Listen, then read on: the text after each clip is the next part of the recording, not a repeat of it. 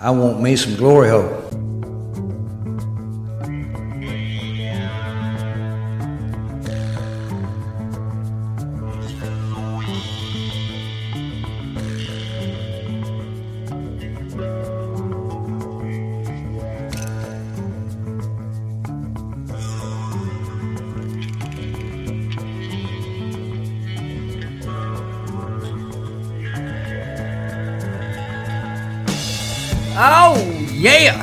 Welcome to the Football Glory Hole Podcast. We listen on Apple Podcasts, Google Podcasts, SoundCloud, Spreaker, or on iHeartRadio. We thank each and every Glory Hole seeker for tuning in this week. I am your host, Bo Stevenson. As always, I'm joined here on the sports patio by my good buddy Longhorn. Longhorn, what's up, buddy? All right, all right. Ooh, Mo Cephas, here we go. Preseason is over, and most of your fantasy football drafts are either over or soon to be over. Thank God. Ugh, did they go well?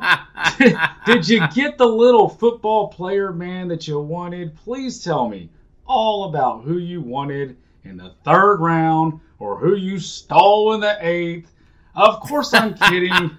of course, I'm kidding. Send was all emails to I- longhorn I at no. fgh.com. blocked, deleted. I would rather listen to all of my ex girlfriends tell me about their day than one more stupid, boring fantasy football draft story on your way to last place.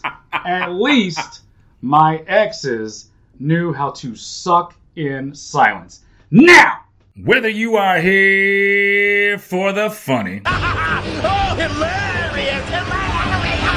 We're 10 hours from the fucking fun park and you want to bail out. It's called having a sense of humor and laughing. You should fucking try it once in a while. or you are here for the money. Anybody tells you money's the root of all evil doesn't fucking have any. They say money can't buy happiness. Look at the fucking smile on my face.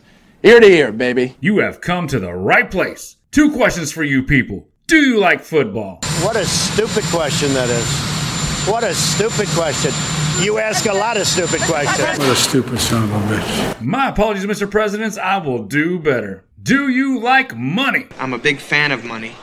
I like it. I use it. I have a little.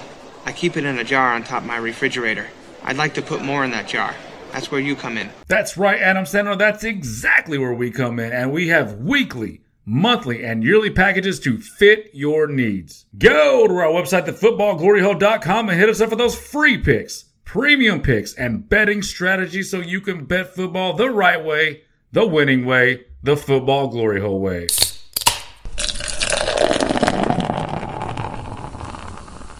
And as always, here on the sports patio, we got the TVs glowing. We got the beer heavily flowing tonight, and right now it is everybody's unfortunate favorite part of the show. My friend, tell the people all about your horrible, freaking disgusting cold beer hip choice of the week.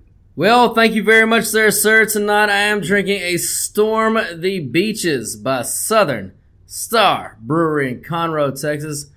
That's a great brewery, but this is a terrible beer of theirs. Mm. One out of five stars, but I am drinking it tonight because Longhorn. After tonight, all the talking and all the pontificating is done. It's time to get on the boats and sail into a new football season and storm the beaches of the bookkeepers. And buddy, not only we storm the beaches, but once we win the beach, we are burning the fucking boats because there's no going back. We are either going to conquer the bookies or we're gonna fucking die trying. Yeah. Yeah, we're gonna we're gonna do all that, and if- if you know, like maybe you could do that, and I'll be like kind of on the side. Can I just take like all the women? I'll just can I take them as prisoner, and uh, I'll, I'll handle that department. You do all the all the other stuff. All right, boys and girls, we do the podcast. But before we do, I have one programming note for you guys. Starting, oh, this is so exciting. Monday, September 11th. I know, I know. Hmm. But we will be recording a new reaction podcast. We're going to be good, the bad, the are you fucking kidding me? Giving our biggest takeaways from the weekend and some look aheads for the week coming up. That will be coming out every Tuesday for you guys.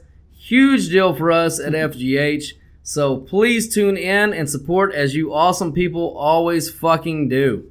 Yeah, I like more work. So so yeah, enjoy. All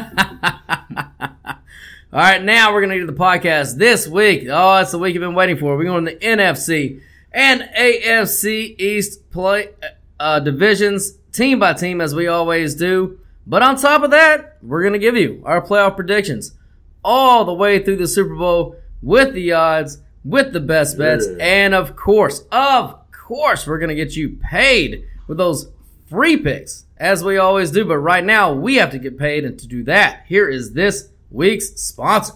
This week's podcast is sponsored by YankemCars.com. Are you tired of car dealerships telling you that your credit is too shitty to buy a car? They always say the same old cliches like, your credit sucks so bad that you should be sterilized. Or, how the fuck have you even lived this long? And of course, the classic, I would literally punch you in your stupid, shitty credit having face before I sold you a fucking car. Well, if you've heard any of those tired old lines, you need to go see our friends at YankemCars.com. At YankemCars.com, they don't care how much of a low-life fucking rat you are, they'll sell a car to anybody. All you have to do is put a little money down and BAM! You are off with your slightly used piece of shit in no time. And the best part about shopping at YankemCars.com is you don't have to worry about missing payments with their 100% forgiveness program. If you miss one of your weekly payments, they won't call and harass you and your family at all hours of the night about it. They will just simply come by your house and yank that motherfucker right out of your driveway. Talk about hassle free. So get your broke ass over to YankemCars.com today and put in our code word Glory Hole for 10% off your next spectacular fucking failure. That's YankemCars.com, code word Glory Hole for 10% off the only deal in town for you. Literally. One more time, YankemCars.com, code word Glory Hole. Jesus Christ, Longhorn, those Yankem cars, those guys have got a hell of a business going. But I'll tell you what, if you want to, boys and girls, not get yanked out of your shitty fucking car, you gotta listen to FGH, you gotta listen to these picks, you gotta listen to these bets, you gotta go buy, as my buddy always says, our premium picks from our website, thefootballgloryhole.com. And uh, you won't have to be worried about yank getting yanked out of your shitty fucking car, because you'll be driving a fucking Mercedes Benz in a couple years, baby. Yeah, and you know, since we're men, we actually, you know, when we come a little short on the bills, you got to do some extra work, or you know, rely on some uh, some some good handicapping from your good old FGH boys. Unlike the women who can just go out there and yank every man they see to make the extra money.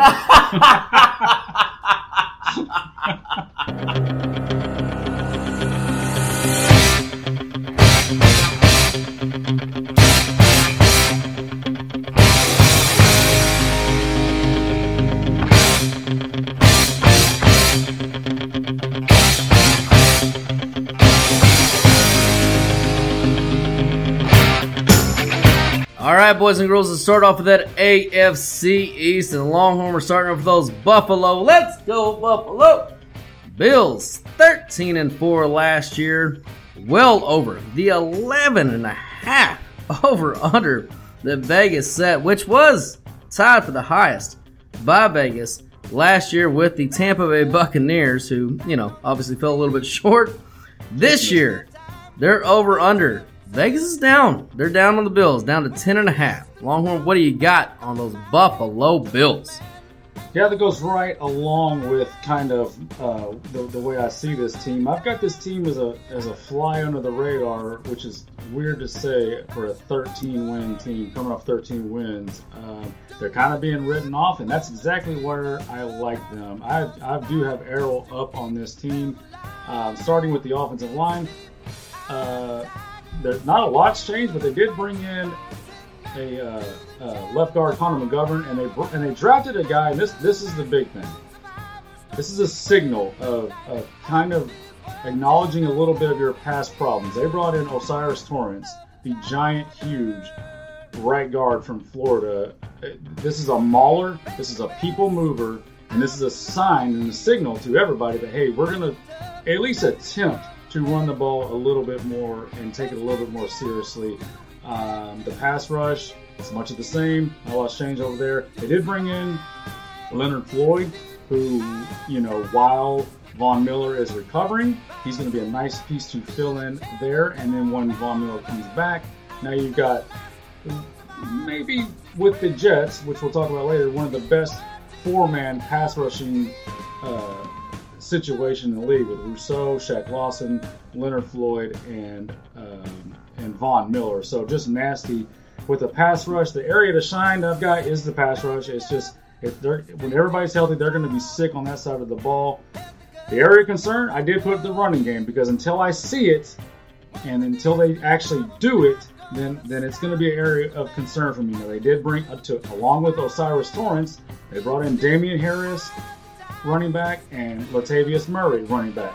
These are two bigger, stronger, uh, run after the you know getting yards after contact type running back. So again, this is another signal that they're taking this seriously. Now they do have James Cook uh, as a starter.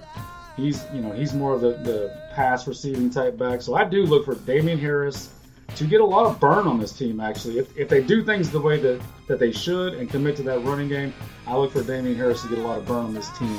Uh, the rookie spotlight for me is going to be talked about you know, the guard already. So let's go to Dalton Kincaid. This is a vertical, you know, uh, threat that you you would think that they don't need because they've got Diggs and Davis, but really Davis is the only true vertical threat. You know, Stefon Diggs, he'll get he'll get loose sometimes going deep, but he mostly does his damage, you know, over the middle, precision route running, and just just killing you over the middle and, and towards the outside. But you know, Kincaid's going to add that vertical element that they haven't had in the passing game uh, from the tight end position in the past. So, really like this team. Uh, I know they're flying under the radar. Everybody's expecting them like, oh, they had their shot, 13 and four. They've had a couple shots to beat Kansas City, couldn't do it. Couldn't beat Cincy last year. Let's write them off. No, this is when I'm getting on them. I've got them going 13 and four again and win this division. I love Buffalo this year. All right, well, a few things you just said it made me take a little bit of pause in some of my notes. However, um, yeah, I'll just get into it. So this year their over under is ten and a half. So Vegas is clearly expecting some regression. I put is it all Aaron Rodgers question mark? I mean, some of it has to be right. You just got a Hall of Fame quarterback entering your division, so you got to take that into account. So that's fine. The last year they were favored in 15 games with two pick'ems, projected 11.05 wins. Their under over was 11.5, so Vegas was that was one of their few misses they had last year. They were betting on the under. And in fact, Vegas has actually been selling the Bills for two years in a row now. In 2021, their over under was 11. Vegas projecting that only 10.7 wins. So they were leaning under there, and they got saved with the push that year.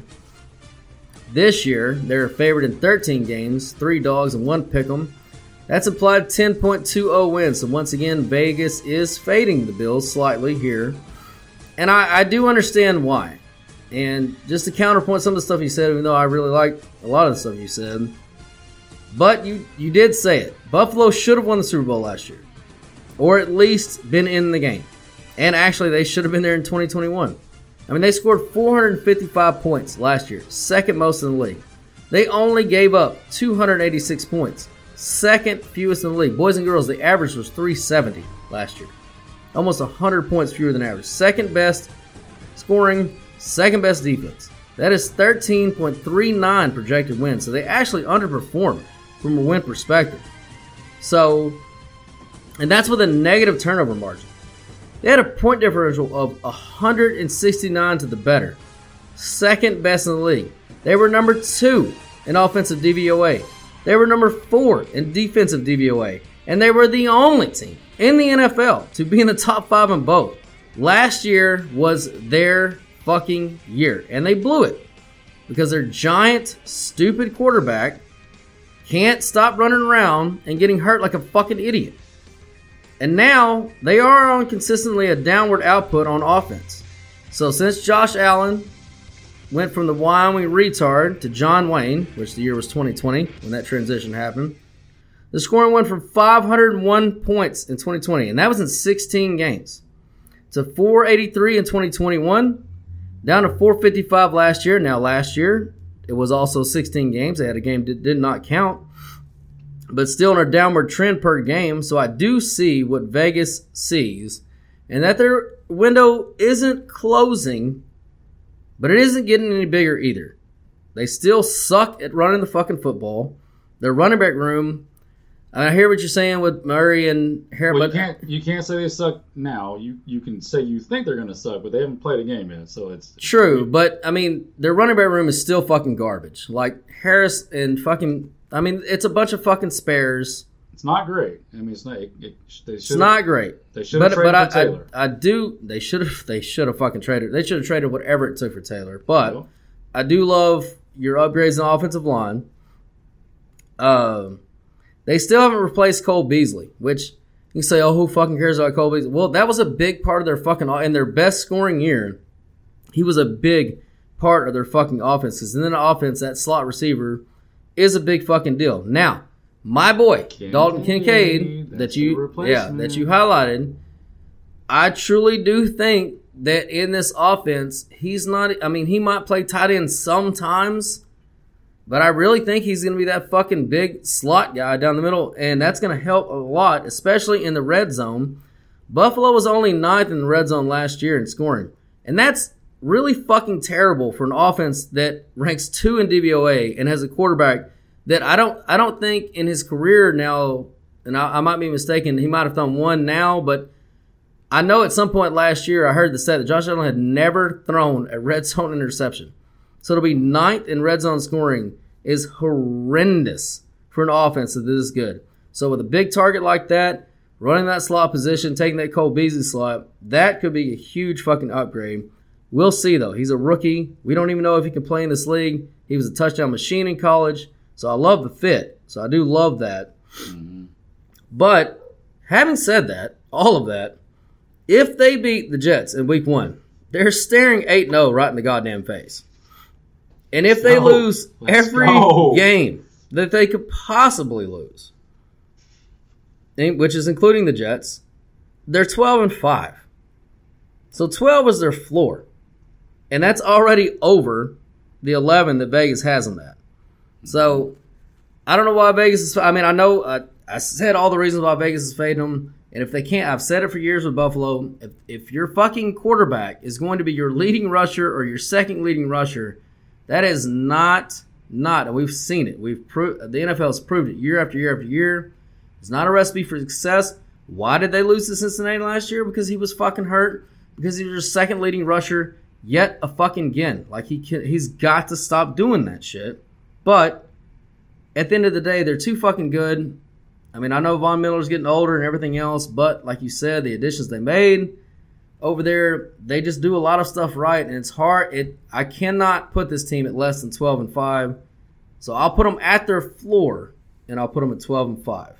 Twelve and five. All right. Yeah. I mean, it's it's. I really wish they would have gone more aggressive at the running back position, but you know, even if they.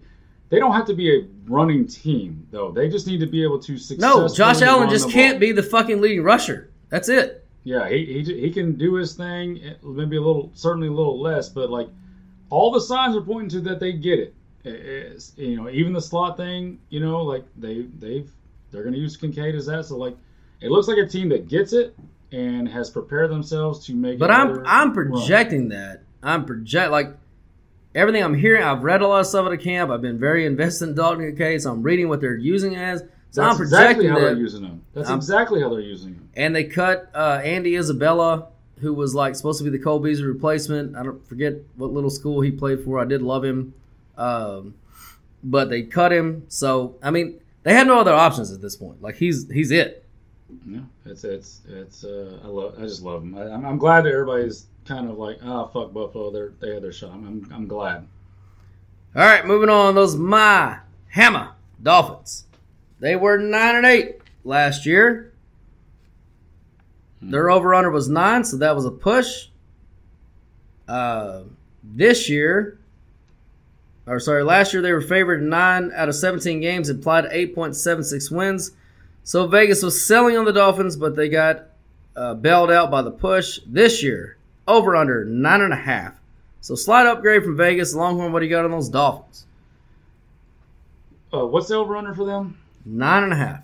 Okay, so here's the deal, and I don't really understand why nobody is. I mean, they'll mention the concussions when they talk about Tua and this team, but they kind of mention it as almost like a, oh, you know, like he's had concussions in the past. Like, like this dude, his dude's career is ending this year.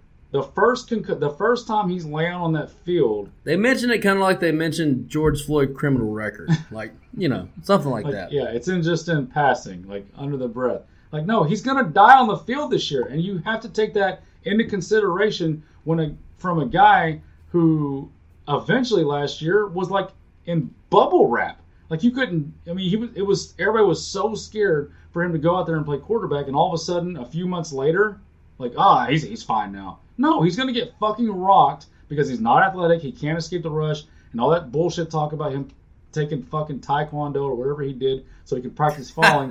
That's that shit's not gonna work when he's got a 320 pound dude coming off the blind side and crushing his little ass.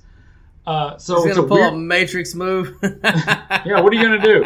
What are you gonna do? So like this is a weird it's a weird thing for me because I I love a lot of the direction of the team and a lot of the things they're doing with the roster.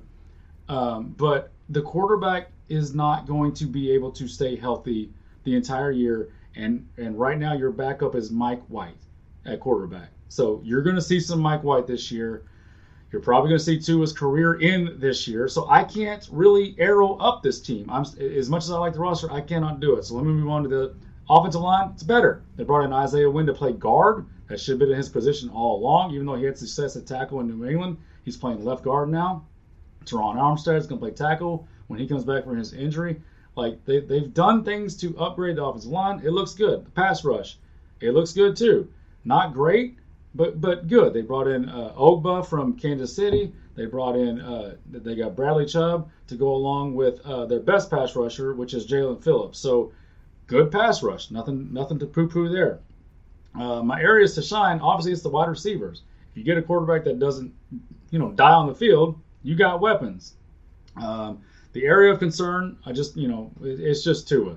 Not only is it the concussions, though, at the end of last year, there were some teams that kind of figured that out a little bit. Now, football is a little cat and mouse, so uh, you know that shit that was going on early in the year with him passing all over the place and on all and all that, you know, wide open um, Tyreek Hill and, and Jaylen Waddle. There was some squeeze towards the end of the year uh, that was happening with some some of the defenses. So we'll see if there's a counter to that at the beginning of the year before he dies on the field. Uh, but that is an area of concern. Now the rookie spotlight for me is going to be uh, De'Von Achane because like what what else does this team need more than another dude that runs like a 4-2 4-2 speed and clocks in at 23 miles per hour that's what they got with Achane in the third round. Uh, he's going to mix in with Mostert and Jeff Wilson, and you know this this team just kind of has a rotating door at running back, which which we've saw from San Francisco for years. So overall,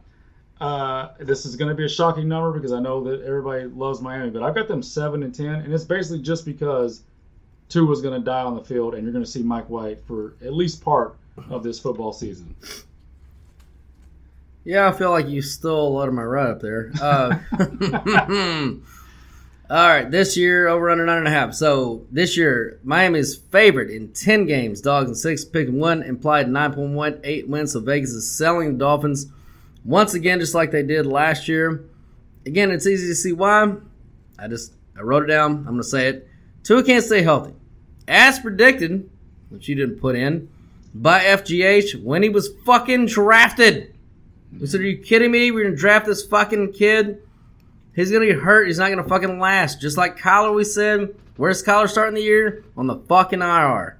And he's not even gonna be on Arizona after the end of the season. Again, it sucks, man, but like it's just reality. Like these are big men doing big fucking things, and if you're small, and if you're not, I mean, seriously, so cerebral like a Drew Brees, who Which he's not. He was dumb. Remember? he was dumb, and Kyler was dumb. And hmm. even Drew Brees, who was very smart. If you remember, boys and girls, back in the if you're old enough to remember, he did get drafted by the San Diego Superchargers back in the day, and he separated his fucking shoulder, and they never knew if he was going to play football again, so they traded him away and drafted uh, Philip Rivers. It was like, ah, this guy's damaged goods. He's fucking five foot ten already. He barely had a passable arm, and now it might be broke. So it it it just goes to show you, like even a Hall of Famer like Drew Brees was literally like one shoulder injury not coming back away from having a four year fucking career. That's just the way it goes when you're this fucking small. Now, having said that, I've never liked Tua. I didn't even particularly like Tua at Alabama, but he did have his very best year as a pro last year. There's no denying that. He was actually really fucking awesome. Number four in DVOA. Number two in EPA plus CPOE. So when he did play, he was really good. But the fact remains, he is one coconut to his stupid Hawaiian Dome away from not ever being able to play football again, like my buddy said. And, you know, another reason to fade Miami is, if we're being honest, they were just an average team last year. Like, they won exactly what they were supposed to do. I mean, they could have won eight games, could have won. They just won the coin flip, and that's fine. But okay, they're an average team, and now their over is nine and a half. So now you're asking an average team, the quarterback's going to get hurt, to be above average. No, thank you. And they're only losing 52 starts from last year, so like you said, basically it's going to be the same team. You know Tua is going to get hurt. Uh, he's only played 13 games is the max he's ever played in his entire career, and he only did that one fucking time, one time. So, you know, they project out if you if you just left Tua in there and ran the numbers, they do project out to win 10 games, but he's not going to be there, so I can't give them 10 wins. You know, I, I, I hate this team. I hate this quarterback. I'm going to go 9 and 8 again. And the only reason why is because Longhorn, if you remember, you gave so much love to Mike White at the end of last year's season, like he was this fucking savior. Well, at this point, Mike White is better than better than Teddy Two Gloves. So I think Mike White can come in and win a couple of games. Talking about when oh yeah, oh Mike yeah. White. Oh yeah, you were bet. Oh the Jets. Oh Mike White, Mike White. Yeah. Anyway, Okay, I'll take your word for it. you boys and girls can go back and listen. It was a it was a funny take from my buddy. But anyway, I'll I'll go a little bit higher than you. I'll say they go nine and eight just because I, I do to to your point. I do like the direction of the team. I think the coach has got a little something. If he can make some adjustments to your point, they did get adjusted to at the end of last That's season. concerning. But if he's the boy wonder, as we've all been told that he is, then he'll make the adjustments past that, and they'll throw in a few new wrinkles. And the bottom line is, if anybody can get those goddamn receivers the football, they're gonna fucking score the ball, and you're not gonna stop them from scoring the ball because you can't fucking stop a bunch of guys that run fucking four threes. You just can't do it. A whole fucking a whole team runs four three on the on the fucking perimeter. The whole goddamn team. All right, moving on. Those New England Patriots. Oh, how the mighty have fallen. Just to give you some perspective, boys and girls. I think Tommy Tommy left in 2000 and uh, yeah, 19 was his last. No, 2020 was his last season there. Right, he played three years with the Bucks. I believe so. Uh, sure, sounds right. Yeah, they've been 43%, 55% in the Cook- McCookie Monster's rookie year and 43% ATS. So they went from a perennial. Uh, here's just a few years before that. And 16, 84%, 63%, 63%. So they went from that to not, they went from literally printing cash to bankrupting you, ATS. Just a little bit of difference. But anyway. Uh, eight and nine last year, slightly under their eight and a half over under. Disappointing sophomore year for the McCookie Monster, as I said. That does set him up for career failure, according to the trend that we have been building and we will keep tracking. But this year, yet another downgrade from Vegas, all the way down to seven and a half over under. So Longhorn, what do you got of those New England Patriots? Seven and a half. Holy shit, that's almost making me want to rethink the number I've got them at. Um, hmm. Fuck it, let's roll with it. Um, yeah, this is New England's a weird team for me to kind of figure out too because again, there's some things that I like, and then there's just like what the fuck are you doing type things going on too. So as far as the direction goes, it's kind of the same as it's been since post Brady. It's like I'm not exactly sure what we're doing. Everybody gives the nod to Belichick because out of respect, but it's kind of like, are we sure we want to give that nod because it's not really working? And like, when do we just say fuck this? He's he sucks, they suck. Uh, put them at six and eleven, but you know, it's like it's this is weird spot. So, uh, but let's let's go down the list. The offensive line, it's fucking really good. Like it's it's really really good with Trent. Have Brown. they have they played the starters in the preseason? That I, I don't know. Like I don't I don't watch it that closely to know. Like, but let's just like with the list. Trent Brown, I doubt he played.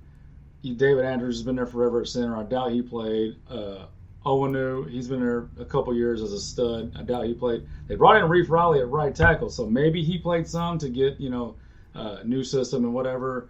But like you know, from left from left to right, it looks really fucking good. Like that, it shouldn't be a problem uh, up front for Mac Jones and Rhamondre Stevenson should have plenty of room to run. But that's when you get. I'll, I'll skip pass rush from now. But that's when you get to the area of concern.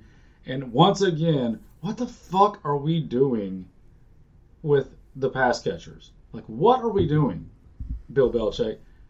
DeVante Parker, Thornton, and Juju Smith-Schuster. Like, that's what we're rolling out here in a in in in a NFL era where you need speed, separation, and and just you know people that can that can that can get the ball and make things happen. Like, Especially just- for a weak ass fucking armed quarterback. yeah, it's just gross. It's really confusing what he's doing over there. Um, now let's get to the defense, where you know it, there are some things to really like, and uh, you know, I think that the draft that he just had on defense, it if he's a if he's around long enough to see it come to fruition, is going to be one of the better you know defensive drafts that he's had in a long time. Now, I don't know if he's going to make it that long because again, when you're rolling out what you got on offense, it's going to be a real problem. Uh, but w- but with what he brought in as rookies on defense this year, the way he's been drafted on defense late uh, in the last couple years, it's looking really nasty over there. So that's my that my area to shine is the defense in general. It it, uh, it should be pretty pretty stout over there, and one of the better defenses he's had in a, in a while. Because I think he's been I think that defense has been not very good lately. But I do expect an uptick over there on defense this year. Um, the rookie spotlight, I'm going to go with Keion White, their second round pick out of, I think he went to Georgia Tech, maybe, if I'm not mistaken. But this guy is the second, uh, you know, every year in the draft, I, I've got these certain guys that I target and I really like, and I think they're going to be just, you know, play way above wherever they get drafted. And Keion White was one of those dudes for me. You're talking 6'5, 290, 295. This dude is the second coming of um, Richard Seymour, the guy they had back in, in their Super Bowl days. Like, that dude will eventually become a stud on the defensive line and and uh, you know pass rusher and run stopper. However, not yet, and that leads me to another problem on this team. That's pass rush. Overall, I do love the defense, and I certainly love the defen young defensive talent. But but when they line up next Sunday on the field, there's a little bit of an issue with pass rush because Keion White, he's a rookie. Um, outside of um, aging Matthew J- Judon, who he's still good, but he's aging. Outside of that, there's not a lot of proven pass rushers on this team. So that is an area of concern for me. But overall, um, I don't like a lot. I do have them going eight and nine. I kind of wish I was seven and ten after hearing what you had, what Vegas had them at. But I'm gonna stick at eight and nine. Once again, doing the hat tip to Bill Belichick, which I'm not certain he deserves anymore. Okay. Um, so last year, New England was favored in eight, dogs in eight, and one pick. You can guess 8.5 implied wins. So right on the over under of eight and a half. So no call from Vegas last year. This year, New England favored in three games. Mm-hmm. Dogs in 13. One pick implied 6.80 wins. Hmm. That is a huge, huge sell from Vegas. Now, the one thing I have not mentioned yet in this division is that the AFC East schedule this year is brutal compared to last year. Last year they played the NFC North. Chicago, terrible. Green Bay, below average. Detroit, slightly above average, and Minnesota, who was a fucking fraud, and New England beat Minnesota last year, by the way. That was one of the like four losses. Mm-hmm. They should have had like nine.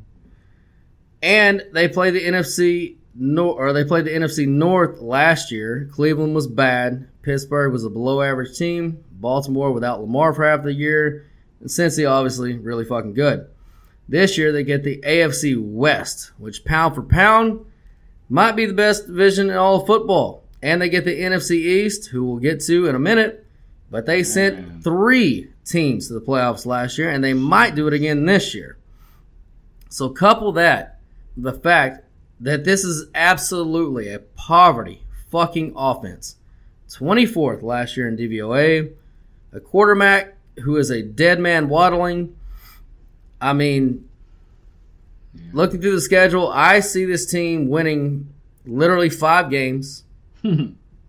Out of respect for the hoodie, I will go six and eleven and way under. And by the way, boys and girls, I've been selling this team every single year since Tom Brady left. I'm two for three so far. The only year they beat me was the McCookie Monsters rookie year, which now seems to be a fucking far aberration. Uh, but the first year with Cam, way fucking under. Uh, the McCookie Monster obviously beat me his rookie year last year. You know they went under that, under their uh, eight and a half. So I'm I am expecting to go three for four and continue to sell the hoodie and whatever the fuck that they're doing on all. I mean the the McCookie Monster after their cuts is the only quarterback they have left on the roster. You have to have two, and now you have an option to carry three. And Bill Belichick says, "Nah, I'll keep one." So He'll I don't. he'll bring some. I don't know if he's waiting for Brian Hoyer to get cut somewhere or what he's doing, but you know what? They're done. I'm done with Belichick and uh, fuck New England. I'm actually changing it to seven and ten after hearing all of that. I was wanting to anyway, so that's that's enough to push me to seven and ten. What'd you have, Matt? Six and eleven, All right, sounds good. and that's only because of Bill Belichick. All right, moving on. Oh, those New York J E T S Jets, Jets, Jets. Seven and ten last year. Somehow over their six over under those goddamn bastards. This year, huge upgrade from Vegas. Mr. Rogers has come to town. Their over under is up to nine and a half. Longhorn, these Jets fans haven't seen this since the Sanchez was fucking in town. So what do you got on those Jets? Yeah, I've got arrow up on the Jets, and it's not just because Oh, do you? it's not just because of hard knocks and all of that, but I mean, you just gotta love a lot of, of what's going on here. But there are some areas of, of concern for sure. Excuse me. Let's let's start with the areas of concern because they're they could be catastrophic. Let's just there's there's you know you can have concerns with like middle linebacker or concerns with safety or whatever, and you can kind of mask it. When you have concerns at right and left tackle, and and they're the ones in charge of protecting your 40 year old quarterback, this could be catastrophic and season crushing concerns. So right now they're rolling out with Duane Brown and Mekhi Becton. We'll see how it plays out with the uh, you know the roster shuffles over the next week with with cuts and waivers and bringing people. Is. Mekhi Becton going to be healthy? He's healthy right now, but here's the deal: watching on Hard Knocks, and again, you only get snippets, so take it for what it's worth. But I did pull out, you know, some uh, something from Detroit last year that not a lot of people were talking about, and it turned out to be true. And I think I got a, one here this this on this team. All the plays, successful plays that you see, and there's a lot of bad plays that, that he's cussing like a, up a storm and getting pissed at everybody that you see. But uh, uh, even on the successful ones, when he's making these plays downfield, he's Aaron Rodgers is always flushing out. He's having to flush out every time he's making a play down the field to one of his receivers. That's not. That means he's not getting protection. That means he's not comfortable in the pocket. And I and I know it's preseason and whatever, but this is going to be a problem. I would be shocked. Uh, now I, I'm pretty confident that Tua is going to die on the field. I'm less confident that Rodgers will, just because he's savvy, he's smart, he knows how to slide and protect himself better. But I'm telling you, that's a problem. You know, and the fact that they didn't go out and make a trade for some of these tackles that got moved in the last week or two, uh, it's it's it's weird. It's weird because on the inside of this offensive line with Laken Tomlinson, McGovern, and, and Vera Tucker, they're going to be able to run the fuck out of the ball. They're going to be able to move people and and run the ball with Breece Hall and Dalvin Cook. We saw it last year with with Breece Hall. Like he was running wild, and I expect the same thing this year. Um, so you know, that's kind of what I see on the offensive side of the ball, the good and the bad. Now on the defense, it is fucking nasty. This is the best pass rushing defense in the NFL. Like on their third depth, you know, uh, depending on where you look on depth charts, like like some of their second and third uh, depth pass rushers are guys if they were starting other teams would get would get eight, nine, ten sacks. It is sick what they have up here on the pass rush. And the rest of the defense doesn't get any fucking easier. They are stacked from top to bottom on defense. My that they are my area to shine. The defense, the pass rush in general. Fucking love everything they're doing over there. The rookie spotlight is Will McDonald. Again, just like Keion White, another tar- uh, player I targeted uh, in last year's draft. I, you know, there was talk when when draft season first starts in like January, February. This guy was like a third round prospect, and I and I was watching him. He's got the sickest spin move. You know, I'm trying to think of like like most he was thinking of defensive player in the past that has like that spin move. Uh, the guy from the Colts. What was his name? Yeah, Freeney. Freeney. Oh my God! Will, like I noticed that immediately watching his tape from Iowa State.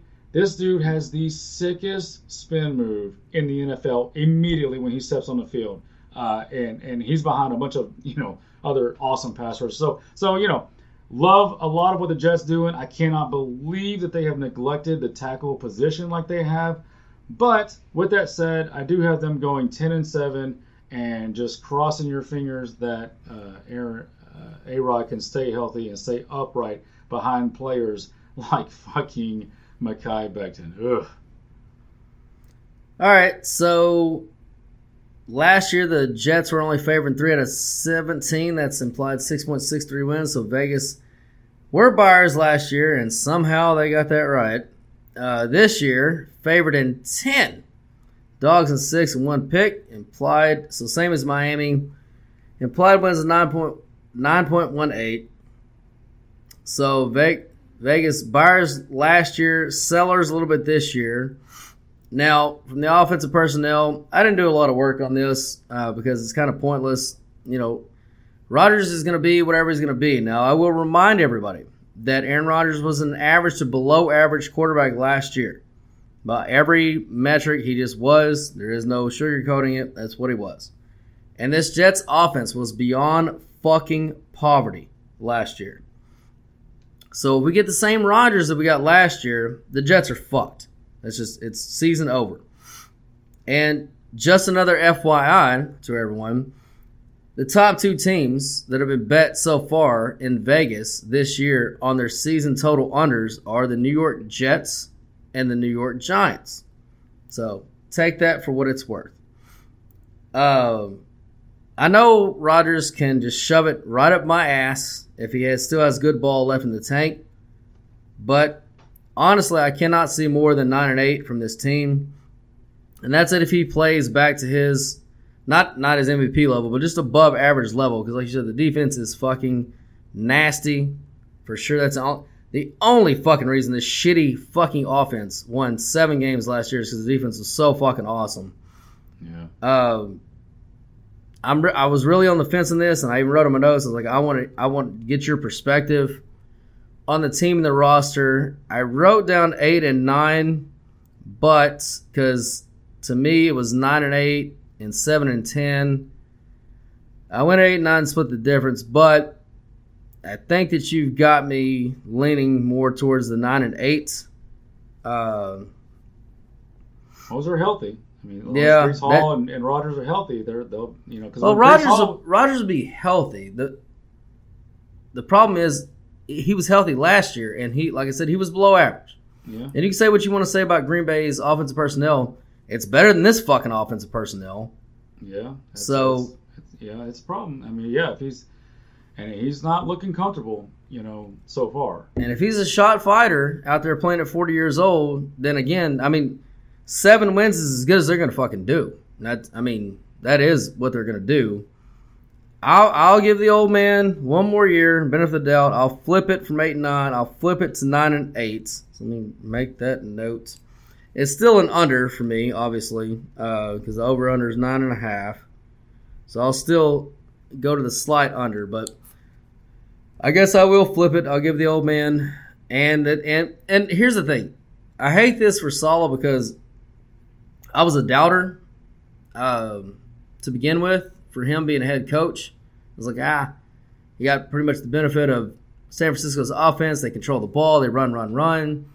Defense didn't have to do a lot, blah, blah, blah. But what he's done, building this defense from what they had to what they are, obviously drafting, you know, my boy Sauce Gardner, everything else he's done with the defense, they're fucking nasty. They're loaded. It is tough, tough, tough to score on this Jets defense. And you know, as we saw Peyton in his ended career with a great defense in Denver, you know, he couldn't even throw the fucking football and he won a Super Bowl. So if Rodgers can just manage the game, which that's he's yeah. always been great at doing that, he is literally the all-time leader that will never be eclipsed ever from touchdowns to interceptions uh, ratio. There's not there's no chance anybody ever catches him in that. He doesn't turn the ball over. He doesn't do stupid things. So if he just manages the game, plays the strengths of the team, yeah, I'm, I'm with run, you. I'll, I'll run flip, the ball. That's run the ball. Path. That's their path. That that is their path. Play defense, run the ball, don't turn the ball over. And and, and Rodgers is great in the red zone. I mean, who throws who throws more fucking four yard touchdown passes than this fucking guy? Definitely a path for six, huge success for this team, but you know there's some questions too. All right. So to recap this division, I have twelve. I have the Bills winning the division, going twelve and five, slight over there. Miami, 9 and 8, slot under. Now I have the Jets, 9 and 8, slot under. And New England, 6 and 11, big time fucking under. New England. What you have, New England? 6 and 11. Okay. All right. And I have Buffalo, 13 and 4. I just changed the Jets to 10 and 7, talked myself into it, and uh, changed New England to 7 and 10, and Miami also 7 and 10. All right, Longhorn. Now it's time to move on to NFC East. No, it's a time a lot of people have been waiting for. It's time to go over those Dallas Cowboys. Last year, 12 and 5, sailed past their over under of 10 and a half.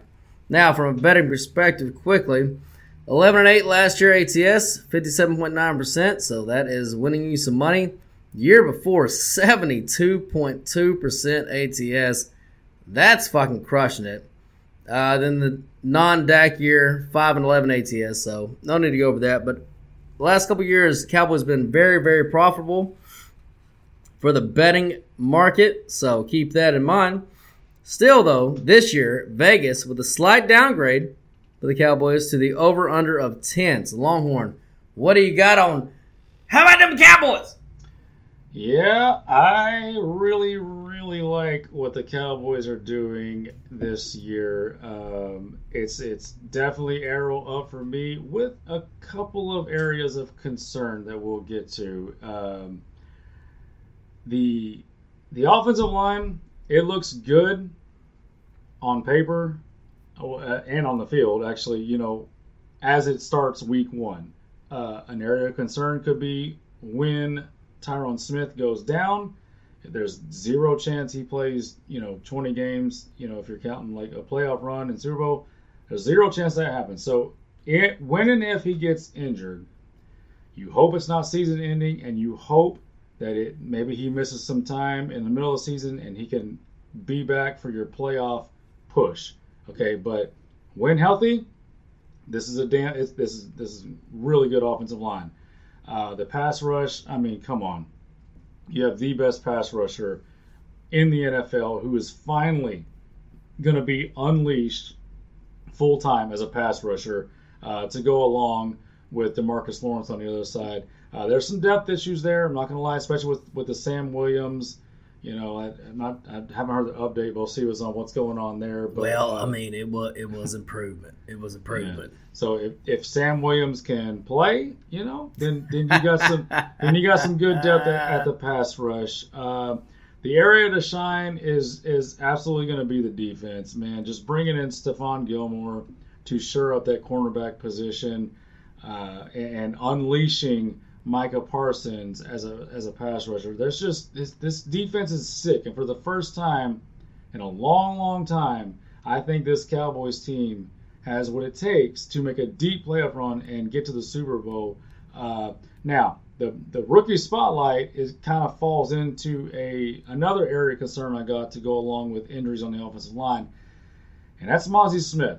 Okay, because what could derail this whole you know Cinderella story of, of the Cowboys going back to the Super Bowl is if they can't stop the run, and they drafted this dude Mazi Smith number one out of Michigan to do exactly that. Um, you know, now they've got some depth there with Johnathan Hankins as a, as a run stuffer, but they need this dude to, as the season goes and progresses, to mature and anchor down that nose tackle position and make it to where he's sucking up defensive or offensive linemen two at a time and freeing up the linebackers to stop the run. So, so that has to happen for them to get to where they want to go. But outside of that, you're nitpicking on trying to find holes in this entire roster um, so I, I, I, do love them. I do have them going 12 and 5. It would have been 13 and 4, but another slight area concern that bothers me a little bit is I don't like the coach. You know, and that's and that's a you know that's not a small thing. It's the fucking head coach. He's and he he's taken over you know some some duties that I don't necessarily like. So I really like the roster. I really see them doing great things this year, but there are a couple things here, here, and here. You know, defensive tackle, run, run defense, coaching, and offensive line health. That they're they're they're trouble. They're trouble spots. They're gonna need some luck there to, to get where they need to go. All right. Well, this is going to be a little bit of a dichotomy here because, you know, last couple years I've been buyers on the cows and Longhorns been selling. So you know, might be a little different this year. So, last year, Dallas was favored in 11 dogs and 5. One pick implied 9.52 wins. So, Vegas had heavy pessimism on Dallas, and they were wrong. Yeah. This year, exact same 11, 5, and 1, 9.52 wins. So, Vegas is fading cows again this year, which is nothing new. Vegas faded them in 2021 also, and they lost, and they faded them in 2020 in 2020 and they did win that time. But what is the difference in the last two years and what might be in, tw- or in 20 or what was in 2020? Turnover margin. The Cows have had a positive turnover margin the last two seasons. Only 39%, I went back into this research, only 39% of the team since 2012 with two straight plus turnover margin deltas go on to have a third year. So you can see why Vegas is betting on the comp. And honestly, I know this should be the year that they flip back to number one and win the division. Nobody's repeated this division, I think, since like 2002 or whatever it is. And with maybe maybe with some of Philly's regression, they will. But I can't see this team really improving anymore. And this is going to hit on the exact point you just hit with the current coaching staff and the quarterback. I think they've hit their ceiling. The media and the fans complain about Dak's interceptions. Who gives a fuck? You had a plus turnover delta again. They complain about the offense. Now, it did have a drop. It was 15th in DVOA last year. They still scored 467 goddamn points. That was the second most in NFC, third most in all the NFL. So their offense was good enough last year to win a Super Bowl. Has been for several years. And back to my ceiling point, they were number one in the NFL in scoring and number six in DVOA in 2021, so they've regressed back a little bit to their mean on offense. Now defensively, I mean they hit their ceiling last year, number two in DVOA, allowing 342 points, better than 358 points in 2021, both uh, well above average, and they were number two in 2021 also. So their defense really can't get any better, at least not to a significant enough amount that it elevates you to another level. Their offense, again, topped out in 2021, and they've had the plus turnover luck two years in a row. So, really, Cows, what would you say that you're doing here? Now, they should have won 12.38 games last year, and they only won 12, so they are due some luck regression there. But because the plus turnover delta, that really wipes that luck regression out. So I expect much of the day, much of the same from Dallas this year. They only lost 84 starts on the roster. Now their schedule this year, they have eight teams with projected winning records versus seven last year, so that's a tick down. They do split those four and four on the road. Not ideal. The Cows were eight and one last year at home, four and four on the road. They have one less home game this year, so that's another tick down. And the schedule layout is fucking brutal for this team. Their first six games, three and three would be uber fucking successful. Two and four is actually the most likely outcome. And then are, get, who are they?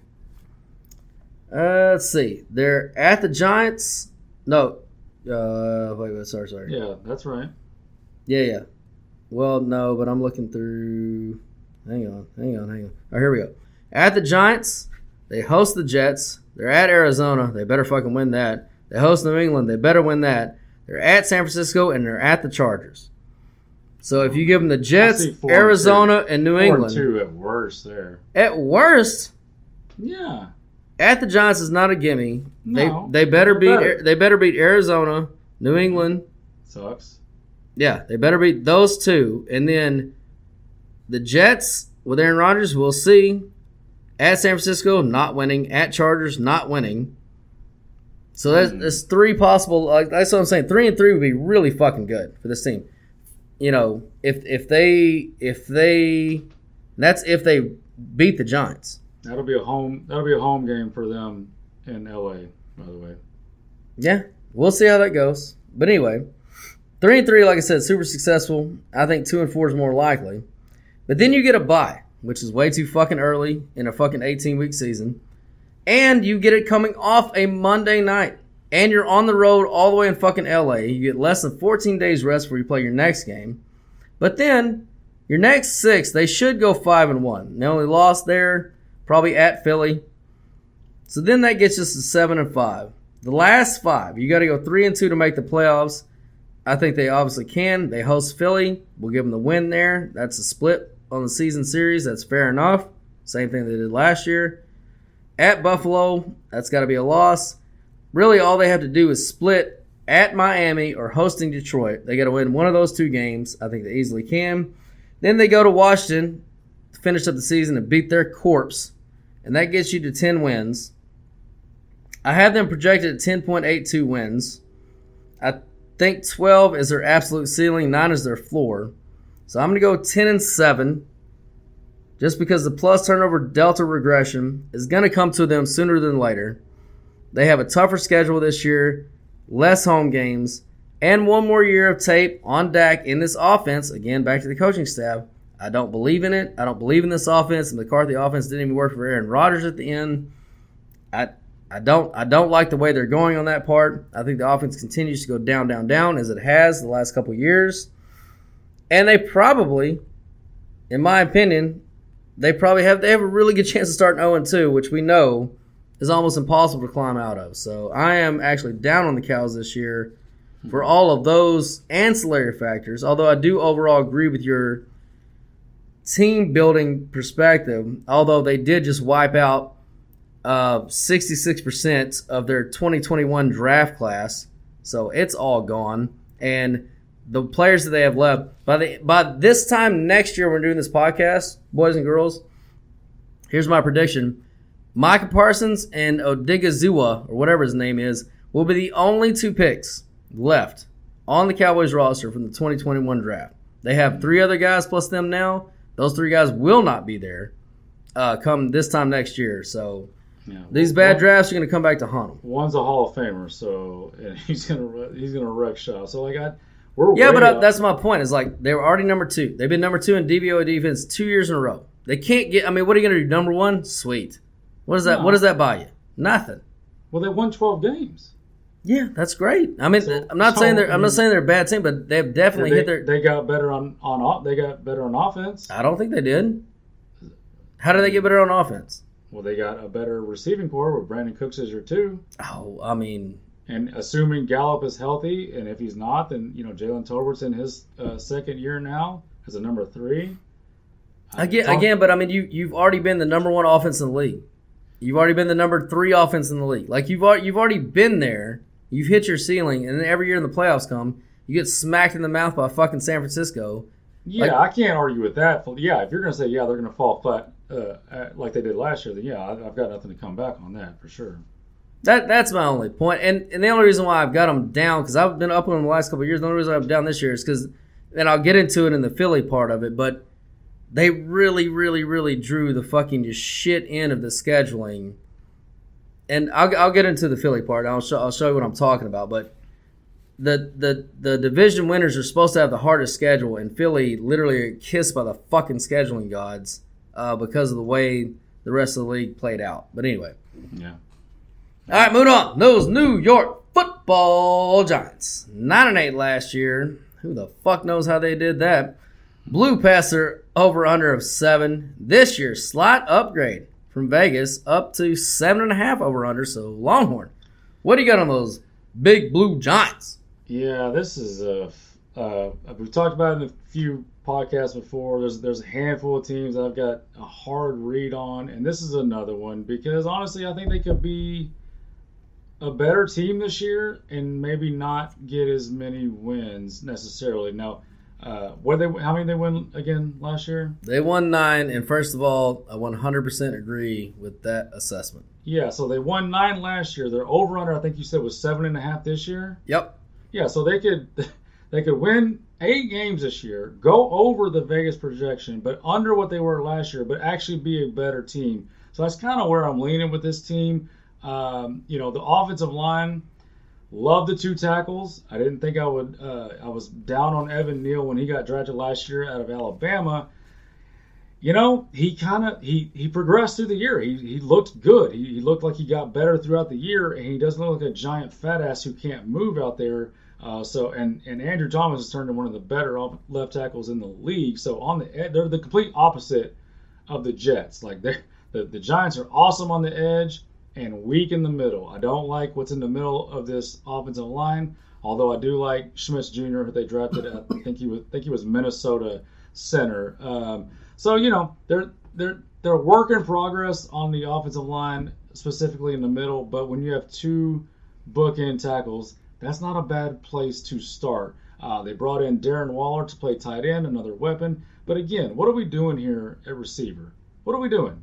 Well, we're rolling out there with, in, in again, in the year of our Lord 2023 in the NFL, we are rolling out there with Parris Campbell, Darius Slayton, and Isaiah Hodgins as our- Super Bowl. as our three receiver. Now, now you've got people backing them up, or maybe starting. We'll see how it all shakes out. That were starting last year with Sterling Shepard, Wan'Dale Robinson. These are you know these are players that have either been there or were drafted recently. Again, it's just a hodgepodge of what are we doing? They drafted Jalin uh, Hyatt from Tennessee in the third round. We'll see what he how he can get into this mix. He better be the fucking starting receiver by like week two. He better be, and he better be an instant deep threat uh, for this offense because, um, you know, again, it's it's hodgepodge. It's things I like, things I don't like. Let's go to the defense. Now, there's not a lot on the defensive line that you can't not love. This might be the best overall. Uh, take depth out of it and just just go with your base defense when you've got four two two defensive tackles and two uh, rushers. This is one of the better ones in the NFL. Uh, you, you love what they're doing uh, over there, uh, and that's assuming Thibodeaux takes a step and becomes the pass rusher that he should be in year two. But if he does, it's pretty nasty over there on the on the defensive line, and that's pretty much where where the good things end for me on defense uh, with, with this team. A lot of a lot of young players on the secondary looks trash. Like let's just let's just it looks awful. Like it, you cannot roll into a secondary, specifically the cornerback positions, like they have what they're going to roll out with this year, and expect to be a really good team. Now projecting forward, okay, you got a first round pick back there playing cornerback. Um, you know, and actually one of their other late round picks has been a surprise in camp, and, and he's going to start at one of the other cornerback positions. But if you just heard what I said, you've got two rookie cornerbacks starting. That's not going to be good. Um, so I can't take this defense seriously, despite how much I like the, the defensive line, because that is just unserious back there on that back end. Um, so I have them going. God, you know, all that talk about how I think they're going to be a better team, and I put them at six and eleven. So you know, it's there's some question marks with the with the receivers and major question marks in the secondary. I can't take it seriously until I see it. Uh, I'll let the coaching staff prove me wrong again and see if they can coach this team up to better. But I've got them six and eleven just because I got too many questions. Oh man, this is gonna be our furthest part team that we've had in all four divisions. So last year the Giants were favored in four, dogs in twelve. One pick'em implied seven point one four wins. So Vegas had the slide over, and it did hit, even though it fucking shouldn't have. This year, they are favored in six, dogs in ten, one pick, implied 7.82 wins. So Vegas is actually buying on Big Blue this year once again. And I am too, actually, which is, again, a flip for me from recent years. But I do definitely have some concerns. Last year, they got lucky to win nine games. They should only won eight at most, either eight and nine or eight eight and one. They had a fucking negative point differential and made the goddamn playoffs. So I don't like the regression that is due there. But they are due for some positive luck regression from an injury standpoint. Longhorn, did you know that the New York Giants have had an average AGL, which is average games lost, score of 102.8 and 102.2 the last two seasons? That is bottom six in the league. Only Denver, Detroit, and Baltimore can say that they were bottom six in the league or worse for the last two years. They have been incredibly unlucky from an injury standpoint, and they've been hit the hardest on defense. Last year, 30th in the league with 58.2 AGL. That added over 13% to their defensive DVOA, which is a big reason why they finished 29th. And in fact, if you take that 13% and add it back to the DVOA, they finished right around 12th. Now, offensively, they were much improved last year, 10th in DVOA, but it still didn't translate to scoring the ball. They only scored 365 points, which is slightly below average. However, uh, that's a good gap to have, honestly, because points should catch up with your efficiency. So I see the Giants taking another step forward on offense this year. Daniel Jones has his best year ever so far, and it still wasn't great, but it's his best year. 18th in DVOA, 7th in QBR, and 12th in EPA plus CPOE. So overall, he was about an average quarterback. Now the question is, can he get better than that? Probably not. But he can get more consistent and more efficient, which translates to more scoring and more points and winning more games. So I think if their defense can stay healthy, if they can fucking avoid this fucking injury monster that they've had the last two years, and they did install a new surface this year in their stadium, which is supposedly supposed to reduce injuries. I don't fucking know anything about football services, but that's what they're fucking saying. Um, if they can just avoid that, I do see them going nine and eight again. But this year, I can see them going a legit nine and eight scoring the ball at a better clip. But, you know. Well, that, that'll be certainly offensive uh, carried if, if it happens, you know, because it's. And I, I do have to mention they did make two moves to boost the defense in the preseason. They brought in um, Isaiah Simmons, the Arizona, you know, linebacker. Really, he's just at this point he's like kind of like a slot safety corner guy. So we'll see how New York uses him. And then just a few days ago, they traded for Boogie Basham uh, from Buffalo, a pass rusher. You know, Buffalo's got an excess at pass rushers, so he was expendable. So they brought in a couple things there, but just this the secondary that's just so that that's that's Indianapolis Colts bad. Like the Colts and the Giants, as of right now, the two most unserious secondaries in the league. It's, it's terrible. But we can also say, as we've seen many times before, a great pass rush will make up for a bad secondary. If they, they don't have time to throw the ball, those guys look a lot better than they probably are. They better go get them then. All right, moving on to those god damn Philadelphia Eagles. 14 and 3 last year, just slightly over their 9 over under number. Uh, this year, huge upgrade from Vegas over under 11 and a half. Now, I did want to that is tied with KC and Cincy for the highest in the league. Now, I did want to add this into though, from a betting perspective, uh, you don't just you just don't want to bet the Eagles. So from 2018 on, I'll give you the numbers. And remember, this is a team that's been very fucking good, won division titles. Obviously, last year got to the Super Bowl. From a betting perspective, though, 47.1%, 41.2, 43.7, 47.1, and last year in their Super Bowl year, 10 and 10, 50 50, boys and girls. So you are losing your fucking ass if you're backing those dirty goddamn Eagles, and you deserve to do so because fuck the Eagles. Longhorn, what do you got on these people? Man, just looking at their roster here, it's just fucking. They're running circles around everybody in the league. They just. I mean, I've been saying that you know every time we do this, or at least last year and this year, like they're just, they're just, they're doing everything better than everybody else. So the direction is it can. All, well, you can't go up from you know losing the Super Bowl unless you win the Super Bowl. Uh, and I don't have them winning the Super Bowl, so I guess it's I guess it's arrowed down. um, but they could easily make me look foolish because.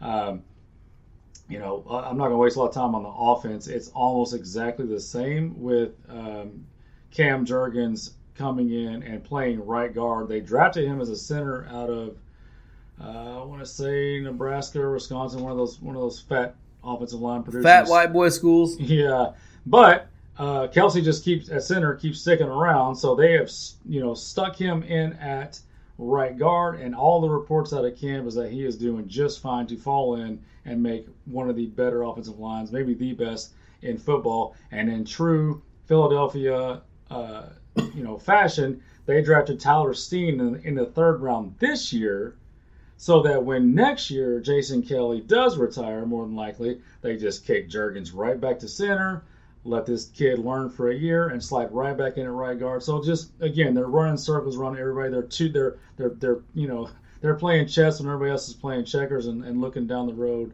uh, while they're in a Super Bowl window, which is really hard for teams to do. Uh, now, on the defensive side of the ball, this is where they did have to make several replacements. Uh, but again, they they've prepared in the past with past drafts, and they prepared this year with this draft to kind of fill holes accordingly. Um, you know, so Nakobe Dean, they drafted him last year in mid rounds. He's going to slide in and play middle linebacker to take over for one of the players they lost. Uh, uh, they, they brought in you know a couple players in free agency with Terrell, uh, Terrell Edmunds to play strong safety for a player they lost, but uh, Zach Cunningham they, they brought in to fill the other stack linebacker position. You know he's aging, but you know we'll see if he can kind of hold in the middle. But honestly, with this pass, the defensive line, it's all the same people, except they also brought in maybe the defensive rookie of the year with Jalen Carter in the middle, who's just going to wreck fucking shop. So there's what am I to say? This team is fucking loaded. They keep reloading and reloading. Oh, guess what? They also drafted Nolan Smith from Georgia, a pass rusher in the first round, to go ahead and add to that awesome pass rush they already had. So there's not you can't poo-poo this team. Front office awesome, roster awesome. However, I'm gonna rely on the Super Bowl loser kickback and also on the the NFC East doesn't have back-to-back champions. I'm gonna rely on that, and somehow this fucking amazing roster is only gonna win 11 games, go 11 and six, and not win the division and not go back to the Super Bowl. All right. Well, last year Philly was uh, favored in 12, dogs in four, one pick, implied 9.86 wins. So Vegas was heavily betting on Philly to go over the nine, and they hit that. This year, Philly favored in 15, dog and one, one pick. Implied 10.88 wins, so Vegas is selling a little bit on those goddamn dirty birds this year. I do understand why. Obviously, we talk about ceilings. They obviously hit their ceiling last year. They can't get any better. But the good news is for them, they don't fucking need to. They went to the goddamn Super Bowl and they should have won the fucking game. now, I do think they have a chance to step back, but they'll still be good. They do need your favorite fatty in the midi in the middle to, you know, come in and actually play and be good. I hated him coming out of school from Georgia, And last year he started off pretty good and he got it hurt. And he came back and he was not good at all. So we'll see how long he sticks around around the league. I hated that pick and he's probably to wash right the fuck out, but we'll see. I'm looking up his PFF right now. I think it ended up averaging out okay, but he started out awesome. And then, like, if you look at his splits, the last part when he did come back from the injury, he was not good at all. And that's important because uh, Philly was 21st in rushing DVOA def- defense last year. Looking at their schedule, they play five teams that were top 10 in rushing DVOA offense from last year. But other than that, and I talked about it earlier with the Cowboys, I teased a little bit, they got kissed by the fucking scheduling gods. So, because they were division winner, they play the NFC division winners, whereas Dallas gets to play the second place teams, which usually works out good for the second place teams. That's how the NFL has it, you know, contrived to be a league of parity. But not this time, because Philly gets to play Tampa Bay, who is garbage. Dallas has to play the Chargers in LA. Philly gets to play Minnesota, who is garbage. Dallas has to play Detroit, who's going to win that division and be a good team. So I think that little bit of scheduling luck and how awesome they are, like you said, is enough to keep me to Philly. I've got the exact same record, going 11 and six. Uh, but I'm done doubting Jalen Hurts at all. This kid has proved me wrong at every point in his career. I said at Alabama, he can't throw the ball. There's no way he can win. And then they pull him out, and Tua wins the national championship. He goes to Oklahoma. I'm like, you're fucking retarded. He can't throw the ball. That's all he do is throw the ball. What does he do? He goes and wins the Heisman, throws the ball over the place. Philly drafts him. I said, yeah, you're retarded. He can't throw the ball. Comes out, can't really throw the ball. Next year, all of a sudden he can throw the ball. And then last year in the fucking Super Bowl, he throws for like 400 fucking yards. So I'm done doubting this fucking kid. He's a great fucking kid. I'm, I'm, I'm done doubting him. As long as he can stay healthy, they're as potent as fucking anybody. They could go all the way to the Super Bowl. There's no doubt in my mind. They, they absolutely could, and like just, I feel stupid looking at that roster and putting him at 11 and six. Um, but man, it's the NFL, dude. It's just it's not, you know. Yeah, you don't make you don't make a run like that and lose and bounce right back. Like it, No. just, it just doesn't happen. And like I said, they can't get any better. They cannot get like they cannot play better football than what they did last year. But like I said, the good news is they don't need to. They were awesome. And by the way, uh, Jordan Davis, uh, we'll call it a split. He did, he graded out good, especially for a rookie, seventy-one point four, but he only played two hundred and twenty-five snaps, so they need at least double that. yeah, he'll never double that ever, not ever. He played like hundred snaps a year in Georgia. So That doesn't sound right. ah, don't fact check me on that. He probably played more. But either way. All right, moving on. Oh, those Washington. Maybe soon to be again Redskins uh, Longhorn. There's a big petition going around. Si- oh, actually started by a Native American tribe and has over 50,000 signatures to restore the name of the Redskins. And Magic Johnson's already said he's open to changing the name. He didn't say back to the Redskins, but he said he is open to change the name because their fucking current name is stupid. But anyway, those stupid fucking Redskins, 8 and 9 last year, they squeaked by their 7.5 over under. Motherfucker! This year, huge downgrade from Vegas. Over under set at 6.5. So, wash, or what do you got on those fucking Redskins, Longhorn? Well, two things. Number one, if anybody can change the name back to Redskins, it's probably a black guy with AIDS. So that's for sure. a poss- that's a who, who's going to tell him no. Um, so and secondly, I actually thought we were done. I, I completely forgot about these stupid Redskins, and uh, there's probably good reason because they fucking suck. They suck. Um I, I wrote down directionless franchise because that's kind of just what they've been for so fucking long. Uh, you know, you're you're starting Sam Howell at quarterback. It's hard for me to like kind of take you seriously. Uh, we'll see what the kid can do. He's looked good in the preseason, but but but you know, you're not you're not signaling to anybody that you're you're It's better than what they fucking rolled out last year. who started the season last year, week one. Carson Wentz. Okay, that's at least someone who had success in the league before. So no, that was more serious than fucking Sam Howell. But fine, I'll give it to you. Like it's it's a young kid. We'll see what he can do. Um, More potential, I'll say that. I guess uh, the offensive line, you know, it's it's not great. It's not not great. You know, when your best player is either Charles Playing Leno, for San Francisco? yeah, the former the former Redskin. But when your best player is Charles Leno, who is a adequate left tackle, or Sam Cosmi, who is a adequate right guard. Sam fucking Cosmi. Hey, he's pretty good. He played. He came in as a tackle from Texas, and they kicked him inside the guard. He's he hasn't been bad. Uh, like this, this, this is not great. Now, um, the weapons again, fucking really good. Lo- I love the weapons in the passing game on the perimeter. Uh, lo- is he still the fucking tight end? Logan Thomas is still the fucking tight end.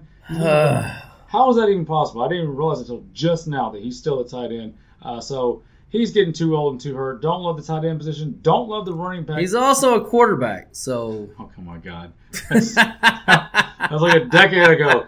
Uh, I don't love the running back position. Brian Robinson Jr. is not a legit starting running back in the NFL. Uh, Gibson kind of was. He showed flashes, but he can't hold on to the ball, and he's better as a pass re- receiver, and that's kind of how they're going to use him. But you know, when you got Dotson and McLaurin and Curtis Tom and Samuel Curtis, that that's a good one, two, three, assuming the quarterback has, uh, you know, he's he's a real quarterback. Now the defensive side of the ball, that's where the area to shine is uh, on the defensive line, especially assuming again that Chase Young can be anything like what he was his rookie season. But even again, you know, even if he's not, you know, you got Sweat, Payne, and Allen. That's that's a that's a legit one, two, three on the on the defensive line. Uh, but they do need that Chase Young to bounce back and have that double-digit sack season to uh, to be able to carry what I think is going to be a not so great offense uh, to where they want to be.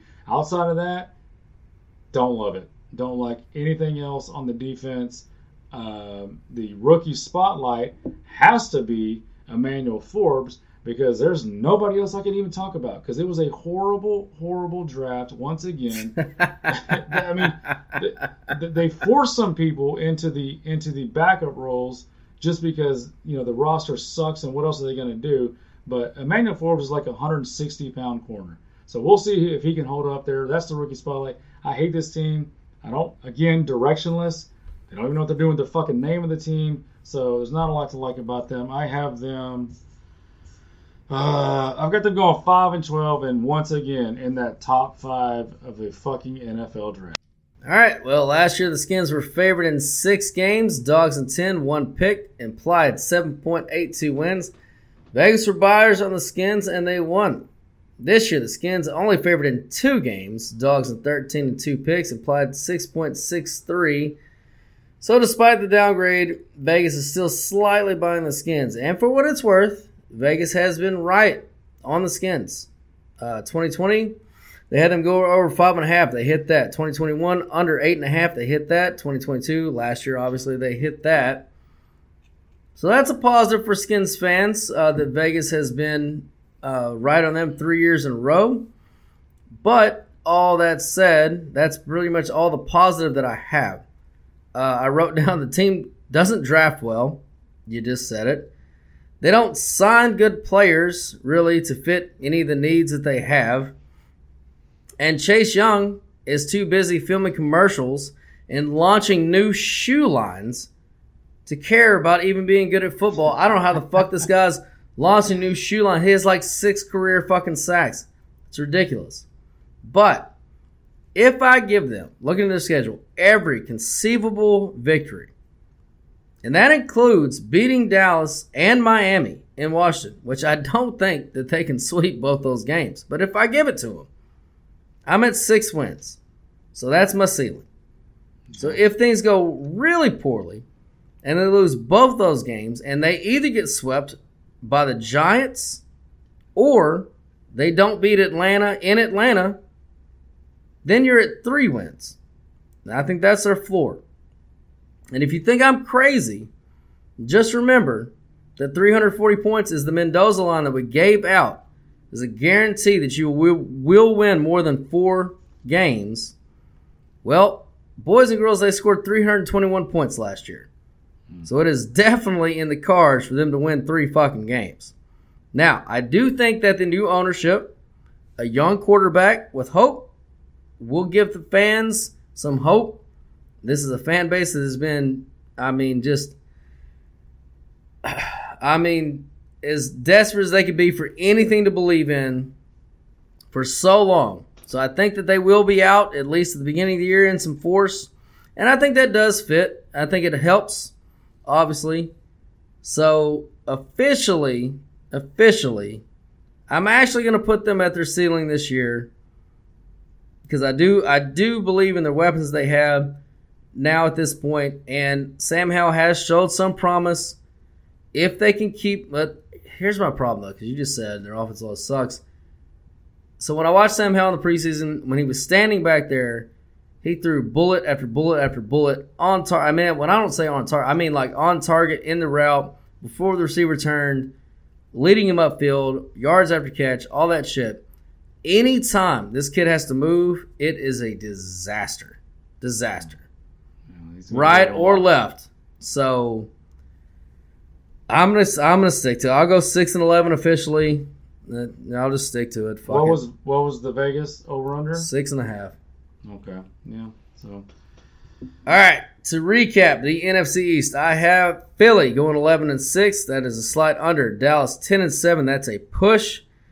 Giants 9 and 8. That's over. And 6 and 11 for the Skins, slight under. Washington six and eleven. Okay, and I have Dallas winning the division, twelve and five. Philly under them, eleven and six. Giants six and eleven, and those Redskins in the cellar, five and twelve. All right, boys and girls, that was the NFC and AFC East. Now it is time to go over our NFC division winners, giving you odds on these, our wild cards, and then we'll go all the way through the NFC, the AFC, and then we'll go through the NFC and AFC championship games and into the Super Bowl. You can mark this down. Blood bank bets, of course. Mm-hmm. Every single one of these will hit, no doubt about it. Yeah, yours and mine, even the one that are ones that are different. Even the ones that are different, they're both they'll they're both going to win. Don't worry about it. Don't mm-hmm. worry about it. Mm-hmm. All right. Starting with the NFC, I will go first. Division winners. I've got Philly winning the NFC East at minus 135. Those your Detroit Lions plus 140 to win the North. My New Orleans Saints this year plus 120. I got them actually at plus 180 earlier to win the South. And the San Francisco 49ers minus 175 to win the West. Okay, and just just you know, just a reminder, and this this you can change things still uh, from past podcasts. So um if we're doing, we're just doing NFC ch- uh, division winners here, announcing. Yes, sir. Okay, so I will start with my change, and the one change I am actually flipping. Um, I'm going my gut. I, I, you know, I just I don't like what I'm seeing out of San Francisco, so I am switching the, the champions to Seattle, and they are plus 180 to win the West. Woo! Uh, I've got New Orleans, same as you, uh, in the South. I got Detroit, same as you, in the North, and I have Dallas in the East, and they are at plus 150. All right. So for the wild cards in the NFC, I've got, and again, let me say this real quick.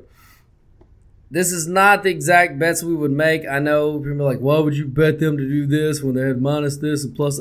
Yeah, yeah, I got it. This is a podcast. We're just making our predictions. It's not exact bets that we would do if we're doing all the machinations. So just for all you fucking odds nerds that like to fucking email us about this shit, just relax for a second, all right? All right. For the wild cards, I've got Dallas minus 250 to make the playoffs. I've got the LA Rams plus 300 to make the playoffs. Oh my god! And I've got those New York football Giants plus 180 to make the playoffs. Yes, three teams back to back years from the NFC East make the playoffs. That is a horrible, horrible. What was the? What are the Rams plus nine thousand? Plus, plus 300. Holy shit! All right. And by the I- way, boys and girls, I've got them at eight and nine. It's gonna be a shitty year in the NFC. In the NFC, just buckle your fucking safety belts. Is all I can tell you. Yeah. All right. Um, I have wild card San Francisco since I've got Seattle winning that division. Now. Uh, hang on, hang on. San Yeah. Francisco is minus four fifty. And I've got Philly, Philly minus five hundred. And then my last wild card spot because the NFC is such fucking doo doo is Atlanta. Oh, that's a big balls bet right there. Uh, that one is. Oh no, it's really not. Minus one ten. Holy shit. Minus and yes or no is minus one ten on Atlanta. I am shocked. My balls are shocked off. Well, my, my ball, sh- my one ball fell off when you said the Rams. The other one fell off when you said the Giants. So I mean, mine are both gone too. All right. The AFC division winners. This is what I got. Buffalo, AFC East, plus 125. Baltimore, with the North, plus 200. My Jacksonville Jaguars, minus 190 to win that shitty AFC South. Only topped by the Kansas City Chiefs, minus 200 to end the AFC West. Yeah, and I've got the same three uh, division winners: Kansas City, Jacksonville, and uh, Buffalo. But the only difference that I have is Cleveland to win the North, and they are going off at uh, plus two seventy five. All right. That's a good payday, and I like I like that bet. So my wild cards, I've got Denver plus 180. I've got your Browns plus 110, and I've got Cincy minus 280. And Cincy. Okay, and I have Baltimore, Minus 160. the Chargers, Let's find those assholes. Uh, Superchargers minus 130. And then this was a this was a last in the last couple days switch. Uh, tick them up a little bit. I've got the Pittsburgh Steelers in the playoffs. You just lit your money on fire plus 120. Alright. All right. In the NFC Championship game, I've got my New Orleans Saints versus the San Francisco 49ers. Oh, my Saints are going to win plus 1,300 to win the NFC. Saw that coming about three weeks ago. Um, all right, in the NFC, I have Philly versus Dallas, and I cannot believe it. First time That's impossible. in the NFC Championship game. How's it not possible? No, I mean, just depending on things. Yeah, it can fall that way. It could. Yeah, Philly versus Dallas, and for the first time in this podcast history, I've got Dallas going to the fucking Super Bowl. Oh, my God. Defense, man, it's nasty. All right. AFC Championship game time. I've got, well, I mean, Kansas City Yeah. versus those Baltimore Ravens. Oh. I've got Kansas City winning at plus 350. You just can't beat Mahomes. Um, yeah, you, you really can't beat Mahomes uh, in, in, until this year when Buffalo does beat Mahomes in the AFC Championship game to go to the Super Bowl. I've called it like three years in a row. I'm tired of doing it. I'm, I'm fucking sick and tired of doing it. I know, I know. All right. So my Super Bowl is Kansas City versus New Orleans. And, oh, when them Saints come marching my in. God. Oh, when them Saints come marching in. Oh, plus 3,000, but I got them early at plus 3,800. Oh, when them Saints come marching in. You're picking the Saints. I am picking them Saints. Okay, so no one can beat Mahomes except the Saints. All Except right. Derek Carr. All right. Um, I have got obviously Dallas versus Buffalo, a rematch of one of the who, who the fuck knows number number who 90 fuck- sure 90. Well, there was two of them in a row. Who gives a shit? yeah. Except this time Buffalo gets their revenge. They are out on a mission and they finally get over the hump when everybody else is poo pooing on them and done with them. forgotten. This is when it happens. Buffalo wins the Super Bowl. And Buffalo is plus 1,000 to win the Super Bowl. Mm. Pretty good odds. Pretty good odds. All right, boys and girls, that was AFC, NFC East, playoff picture all the way to the Super Bowl. Every single bet that we hit is going to win. Two different teams will win the Super Bowl. Mark it down right fucking now. It's guaranteed because we said it would happen.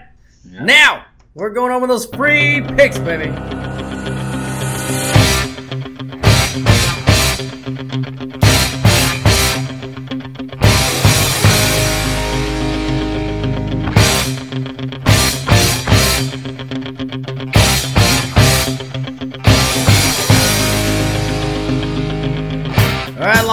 It's time for everybody's been waiting for. It's time for those free. I said for free picks of the week. Lay it on them, baby.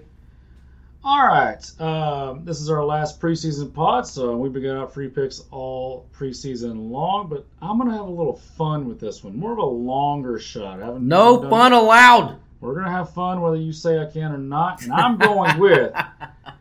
It's a long shot, so you know, it, bet accordingly if you want to. But I just put Dallas and Buffalo into the Super Bowl, so I'm going to go to my Super Bowl matchup payoff, and right here it says Dallas versus Buffalo, and you can get that at plus 3,400. That is going to be my best Woo! bet. I like those odds. I like those two teams. Let's go. Oh, I love those fucking odds for sure. All right, uh, on to my best bets. NFL uh, future. My best bet is New England to go under. They're seven and a half. I've got them going to six and eleven. Uh, Brady's gone, and the magic is worn off. That team is rudderless and quarterbackless and fucking receiverless and everything elseless. So fuck the Patriots. Under seven and a half. Now on to college. Rutgers. I believe this game is on Sunday, minus six and a half. Uh, this is really a straight fade of Northwestern. Their longtime head coach uh, was fired about a month ago. The team is more than upset about it. At one point, they didn't even know if they were going to be able to play, but the players are threatening to sit out.